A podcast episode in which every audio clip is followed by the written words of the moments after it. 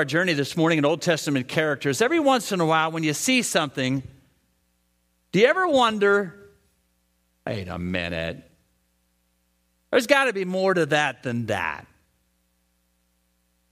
Do you ever watch an illusionist and you wonder, how do they do that? I mean, how did he do that? I've said to you a hundred times before, the C A C is overwhelmingly blessed in a number of ways. We're actually blessed with an illusionist who's going to come up this morning. Tim Shingleton, uh, this is not an advertisement at all, but if you want to really see some phenomenal things, go out to Play Things, et cetera, the sh- spaceship on Route eight. Not an advertisement at all, Tim, thanks. In any way. twenty-four eighty-three Wheeling from Highway.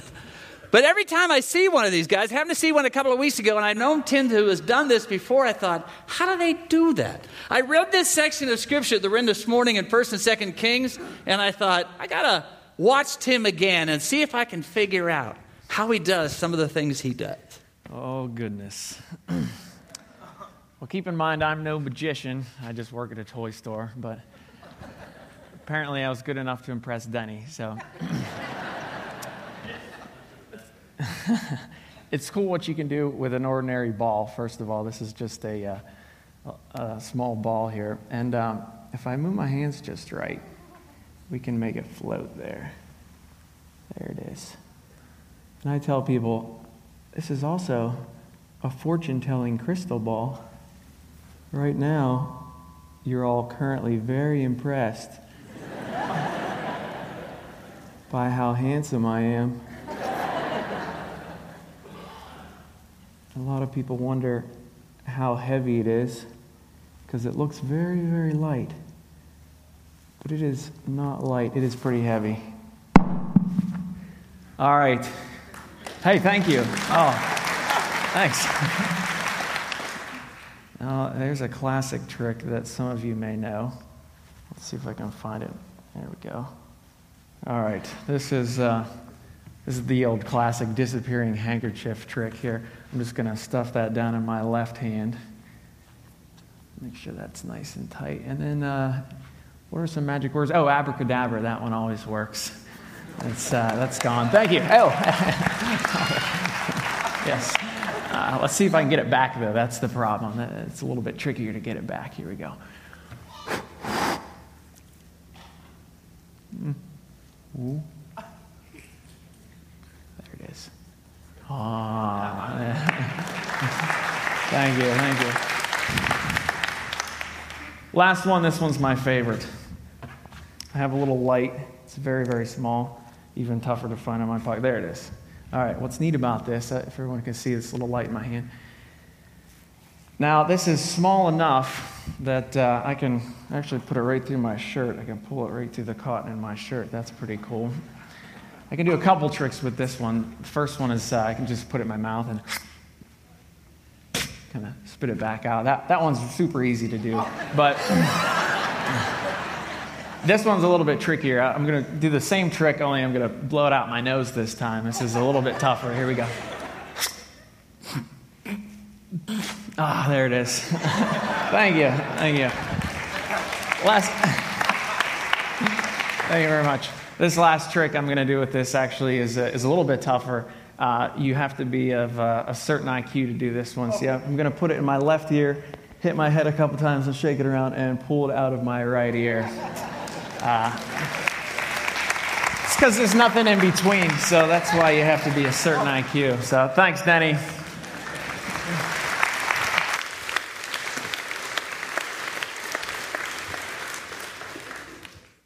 I said to him, do you want to talk or you just want to have music playing behind you? He said, no, I want to talk. I'm thinking maybe I should have had music playing behind him. Are you, seriously, I mean, you've seen some of those. Don't you wonder, how did he do that? I read this section of Scripture a hundred times in the last couple of weeks in preparation for our series, and I thought, how did Elisha do that? And I want to take you through a journey this morning. Last Sunday morning, we began our series, we've been continuing our series on Old Testament characters and some of the contemporary lessons that we can learn from them. When I looked at this particular section of Scripture, I realized Elisha could have appeared to be an illusionist. But we're going to discover that there's so much more than meets the eye, from what you think you see to what reality really is. I don't know if you've enjoyed this series. I hope you have, on Old Testament characters. Last Sunday morning, we were talking about Elijah and that fire from heaven moment when God really consumed the altar and they took on the prophets of Baal. And then the very next chapter, you see him burning out and frying. Not even sure if he wants to go on with life. And the ups and downs, we talked about that within the context of some of the issues of life, or what some of us face in ministry and what maybe you face in your world. As only God would have it, after one of the services Sunday morning, looked out of the corner of my eye, and a fellow was standing there that I'd never seen before, came up and said, "Can I talk to you just for a second?" He said, "I'm a pastor from the Midwest, six states away." And he said, "I so desperately needed to hear that message this morning," because he said, "I'm fried. Will you pray with me?" And so I did. I walked away and I thought, God, you're amazing. Of all days, for all subjects, for that particular fellow from six states away that would come on that day. You do know where we're at. You do know what I'm doing. You do know where I'm going through or what's going on in my life. That when I rise up in the morning, you're there. When I lie down at night, you're there. No matter where I'm at, I know you're there. You have a heart for me. You understand who I am and what I'm going through. And when he walked away and I never saw him again, and I've been trying to find out where he's at in the last few days, I thought, God, you're fascinating how of all days that would have been the day that you would have had me choose this character for him on that Sunday. One of the things that God did as a part of the restoration process of Elijah was to give him someone to share the load with. In his case, it's Elisha. I've been blessed in that area, and I, I said that to a number of people throughout this week. I feel so overwhelmingly blessed. I'm not even sure how to respond to that and some of the circumstances they deal with in life. I mean, I'm blessed with an amazing wife who supported me in all the years of ministry, with an unbelievable associate named Bob Thomas, who in all of our journey in the last sixteen years together has been phenomenal in being able to walk alongside. We've had some fascinating years. To be able to know, I looked into the eyes on the other day and I thought, what a gift that God gave me to be able to have someone in all the ups and downs of ministry that we could walk together in this process. Phenomenal ministry team. One of the best groups of elders in the last uh, twelve years. I've had some incredible elders who've been able to walk alongside me. And I looked at that section of Scripture and I thought, God, what a great gift you gave to Elijah in being able to have someone that he could share life with and ministry with. Elijah's story continues into Second Kings. Ahab, the Israelite king that we talked about last Sunday morning, died. Another king came and took his place. In Second Kings chapter one, there's a story of that king falling through some lattice work in his palace, hurting himself and trying to get help from one of the local idol gods. He sends a messenger out to find him, and an angel of the Lord tells Elijah about it, and he confronts the messenger, and he asks his question, "Was there no God in Israel that you would consult another God?" That's the exact premise that the demonstration of the fire from heaven in First Kings eighteen was all about. Are you going to serve the living God? Are you going to believe in the living God? Are you going to follow the living God? Are you going to trust in the living God or trust in these other things? Now, when you and I hear that story, and even when we look in this context, we think, how could you not call on God? Until we stop every once in a while and realize we probably have done the same thing. We've seen God demonstrate his power in phenomenal ways, and then every once in a while we doubt. And we look in other ways and to other means to be able to solve our issues. Elijah predicted that that king would die in his bed. King got angry, sent a company of fifty men to go out and get Elijah. He calls down fire from heaven, Elijah does, and consumes the men. The king sends out another fifty men. Same thing happens. The king sends out another fifty men. Now, if you'd have been that third set of fifty, would you have wanted to volunteer for that mission, knowing what was going to happen on the other two? Now, again, when I read Scripture, I read it with imagination, I read it with clarity, and I read it with relevancy. And when I read that section of Scripture, and knowing what I knew they knew, that the first fifty had been consumed by fire, the next fifty would have been consumed by fire, and here it is, having to follow the orders of the king to go out after Elijah again. And I thought of all the military people down through the ages who've been sent into harm's way knowing that it may cost them everything. And it made me at that moment, when I was just reading that section of Scripture, that nothing to do with what I was talking about or what I was going to talk about today. I wanted to pray for them. Because they've been sent out by their commander in a number of different contexts, knowing they may not come back alive. And when I read that, I thought, God, I always want to read Scripture with a relevant mindset as well, and being able to understand maybe some of the lessons that we wouldn't normally see pop out of a section of Scripture like that to be this. The second or the third said, begged for their lives, and they were spared. Elijah predicted the king's death, and he did indeed die. I don't know if you know that, but there's some fascinating stories in here that I hope you read and really process and learn from. Because God preserved this. Heaven and earth, he said, is going to pass away, but my word never will. Elisha was extremely devoted to Elijah. He knew he'd eventually have to take his place as God's messenger, so he stayed with him till the end. He only asked one thing from Elijah. I would love a double portion of your spirit. Elijah said, well, you've asked a difficult thing, but if you see me leave this world, you'll get it. And Elisha had the opportunity to do that. In the second chapter of Second Kings is that amazing story of Elijah being taken up into heaven in a chariot of fire and horses and in a whirlwind. And when I read that section of Scripture, I thought, what a way to go. Not sure how the end of my life's going to be, and none of us do as well. I sat with a fellow the other day who's not always able to get around like he was. And he said to me, I just so wish I could get around like everyone else. And I said to him, brother, we're all going to get there at some point or the other. And I looked at this section of Scripture and I thought, Lord, if I had to choose, if you gave me any options as to how to leave this world, that would be a good one. I also love the fact that maybe all dogs go to heaven. Maybe they don't. I know cats don't, but I'm pretty sure. I'm pretty sure horses do. Can't wait to get there and see them. Elisha's story continues until the next number of chapters. Again, you need to read these stories. They're phenomenal. And Second Kings chapter four is a great story of the widow's jar of oil that never seems to run dry. She had some debt that needed paid, and so she sought out Elisha, and he said, bring me some oil and bring me a, a number of jars. And she kept filling the jars and filling the jars and filling the jars until all the jars were full, and she was able to sell all the excess oil so that she could pay off her debt. You ever been there when you ask God, just keep it running?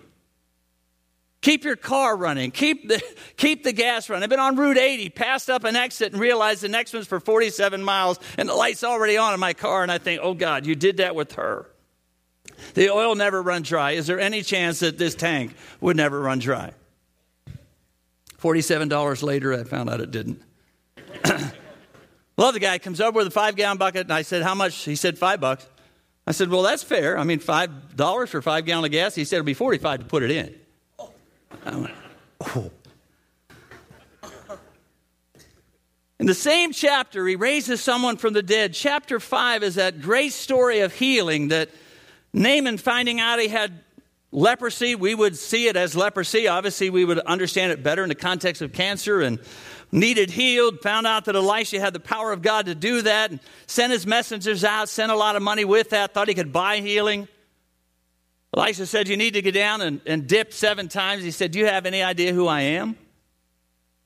Kind of refused to do it until all of a sudden they said, look, you're going to die with this. And he had to swallow his pride.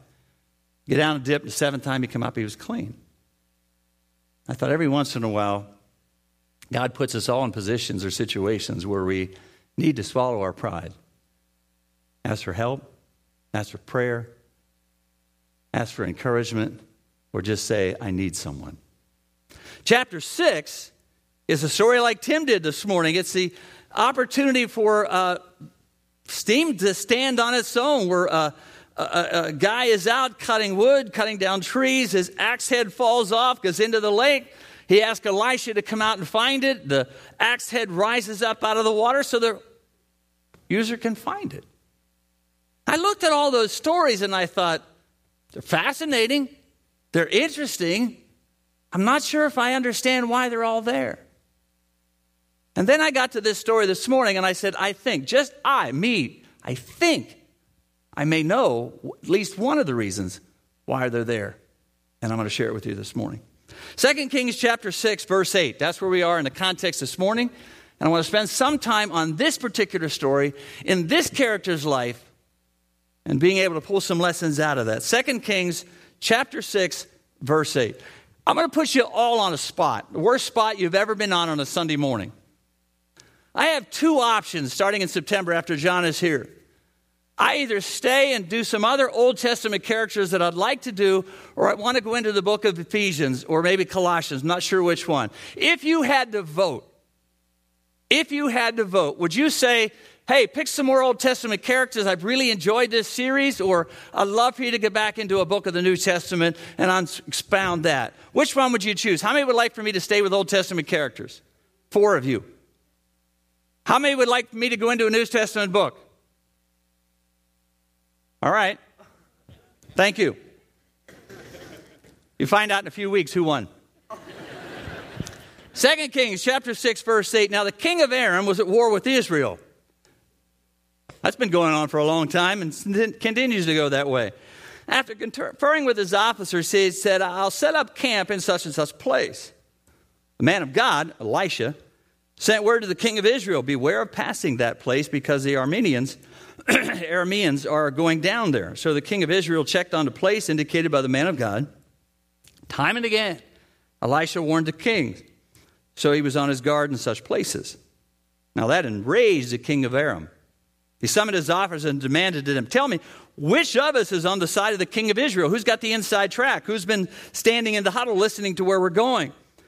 They responded, none of us, my lord the king, said one of his officers, but Elisha, the prophet who is in Israel, he tells the king of Israel the very words you speak in your bedroom. Go and find out where he's at, king ordered, so I can send men and capture him. The report came back, he's in Dothan. Then he sent horses and chariots and a strong force there. They went up by night and surrounded the city. When the servant of the man of God got up and went out early in the morning, and the, an army of horses and chariots had surrounded the city. Oh, no, my lord, what are we going to do? Servant asked. Don't be afraid, Elisha, the prophet answered. Those who are with us are more than those who are with them. Now, if you stop just at that and you've never read the story before, do you wonder, what are you thinking, Elisha? And can you imagine what a servant is thinking? Brother, there's nobody else here but me, you, and these mules. And there's no way on the planet that we're going to be able to take on this other army. And no matter what you tell me, I don't see it. And so Elisha prayed, verse seventeen, open his eyes, Lord, so that he may see. Then the Lord opened the eyes of his servant. He looked and saw the hills full of horses and chariots of fire all around Elisha. As the enemy came down toward him, Elisha prayed to the Lord, strike the enemy with blindness.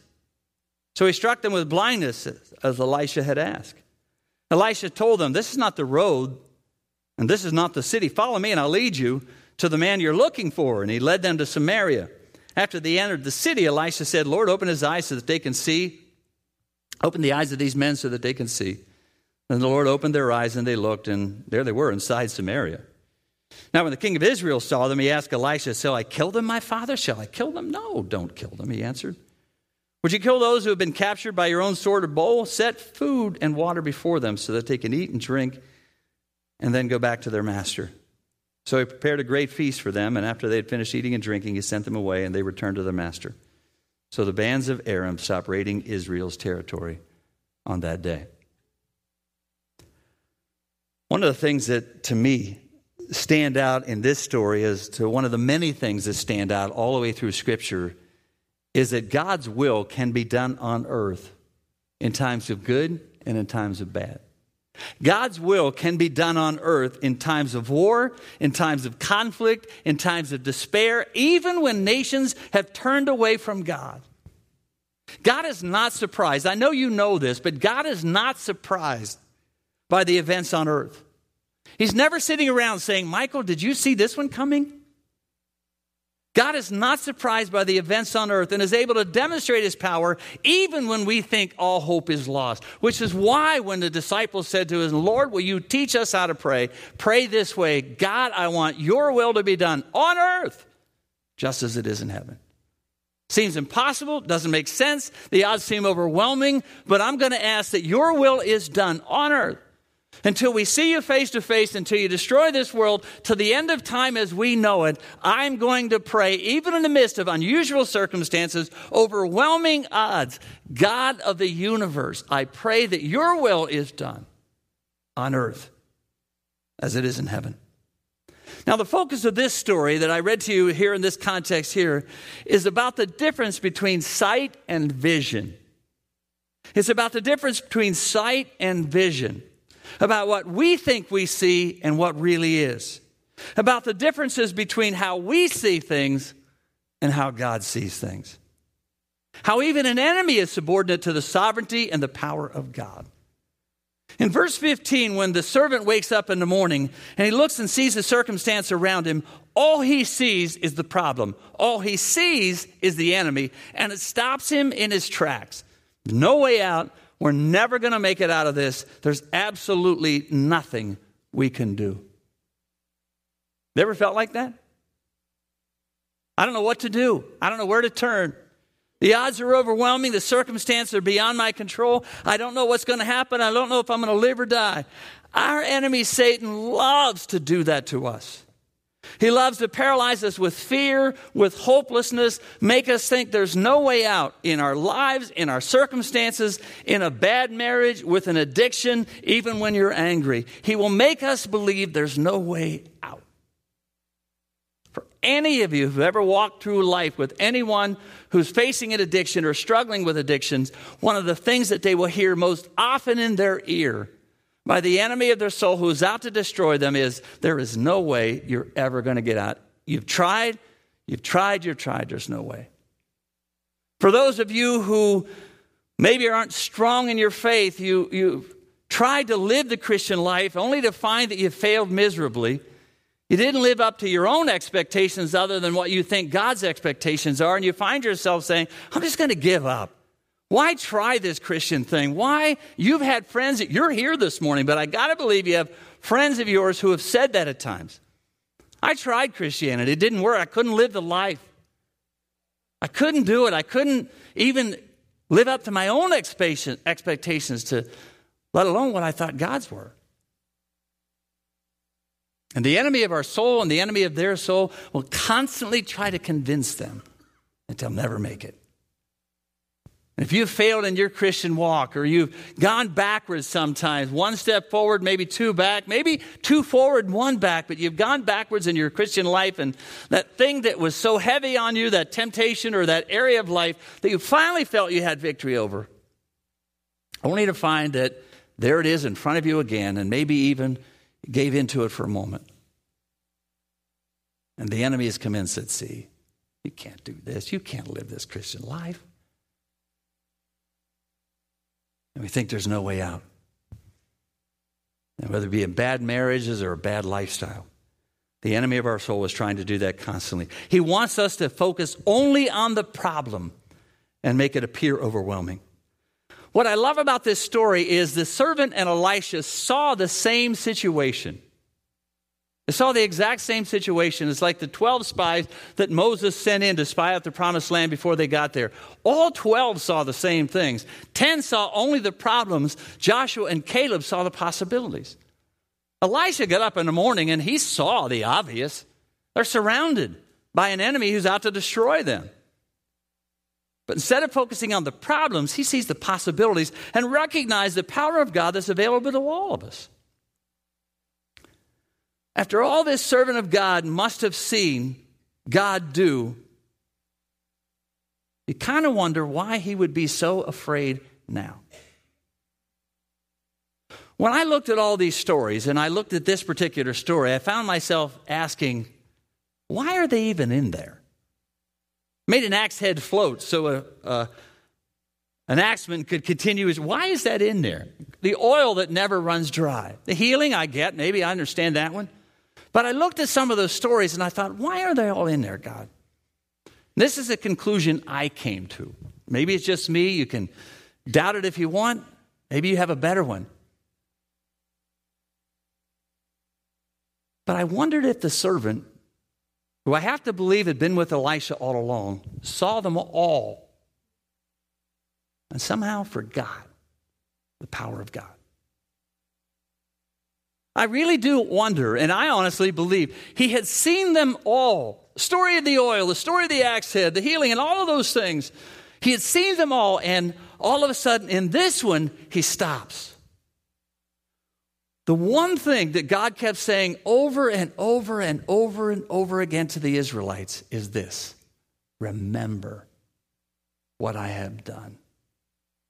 Remember what I have done. Tell your family, tell your kids, tell the story over and over again. Never, ever forget what I have done. Because his biggest fear is we get here to this monumental moment and we forget all the other things that God has done.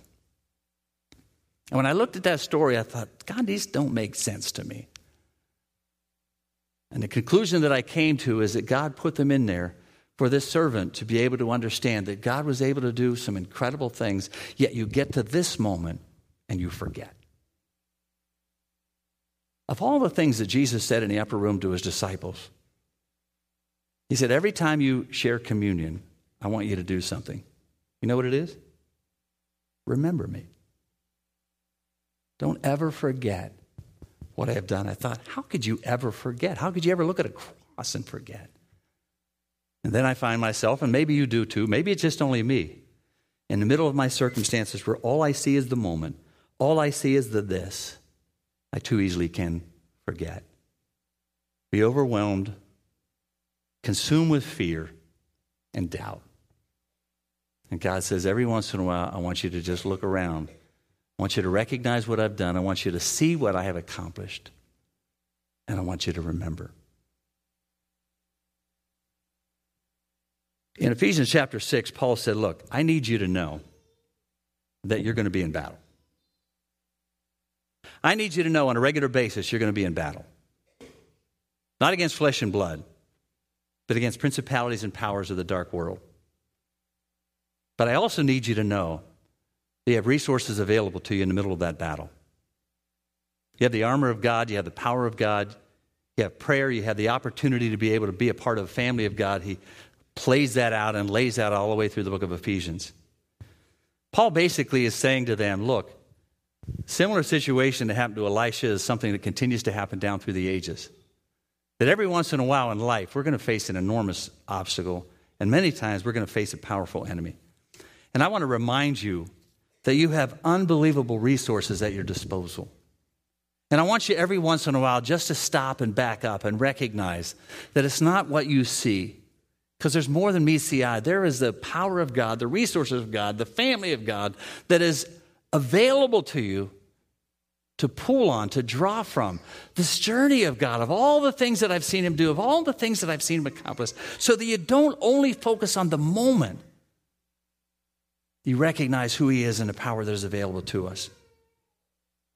Spiritual warfare and the demonic influences of life are all around us.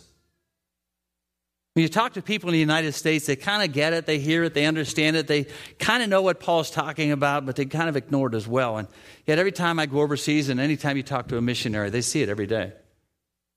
Demonic oppression? Absolutely, I see it every day. I see it all the time. Demonic influence, the power of the enemy? Every day. It is all around us. And sometimes if we don't remember what God has done and what God has accomplished, we either give in to I don't care or give in to despair.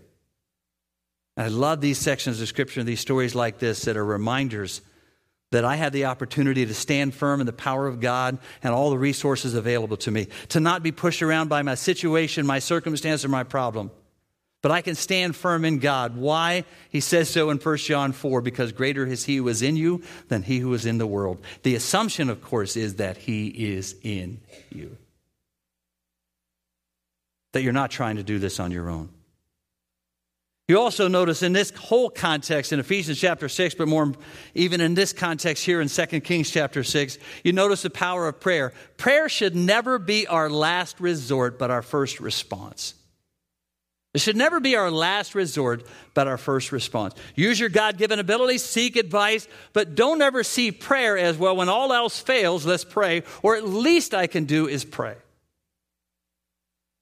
Sometimes in the middle of the battle, we need to ask the God of the universe to open our eyes and remember that his army is around us, providing us a way out, providing us the strength that we need to get through. Things aren't always as they seem. And every so often in the day-to-day routine of life or the overwhelming moments of life, I need to go back to stories like this and say, God, thank you for reminding me that there's more than what I see in this circumstance.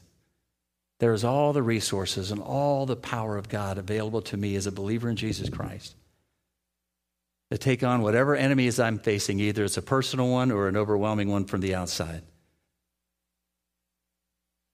Some of you have been in those circumstances. Maybe some of you are there now, where what you're facing seems overwhelming and you feel like there's no way out. I encourage you to go back to stories like this as to why they're written. I've given you all of this, he says, so that you can know and understand how to have life and how to respond to the circumstances around you. Maybe you're there now. Let me pray for you. Father, I thank you for the power of your word. I thank you for the power of the stories of your word. It's so easy to see them in the context of just another story, and one that we tell our kids, one that we paint a mural of at times, just to be reminded of some of these great Old Testament stories, but there's so much more than that. I thank you for the journey that many of us have been on, maybe all of us in this room, and we have seen your hand in phenomenal ways, even in the midst of those dark moments when there seems to be no way out and no answer in sight. I thank you for these reminders like this, that there is. I pray for that pastor last week. I pray, oh God, in the midst of his deep, dark moments of contemplating whether to stay in or out, that you will keep him strong and consistent and faithful to the end.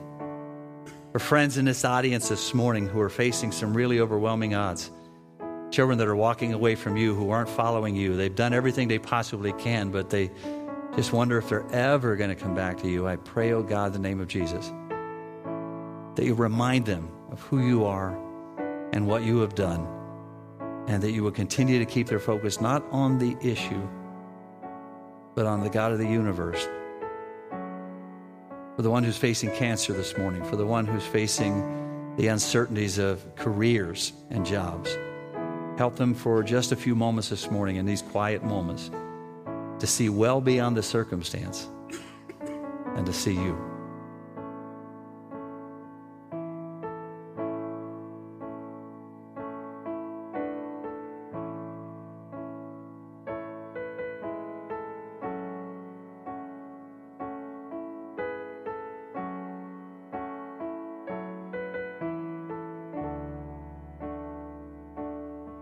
Thank you for your love and grace, that you are the great God of the universe that we sang about a moment ago. And we trust you will continue to remind us of that in the midst of our deep, dark moments, that your light will shine so bright that we'll see our way out. In the powerful name of Jesus, we pray.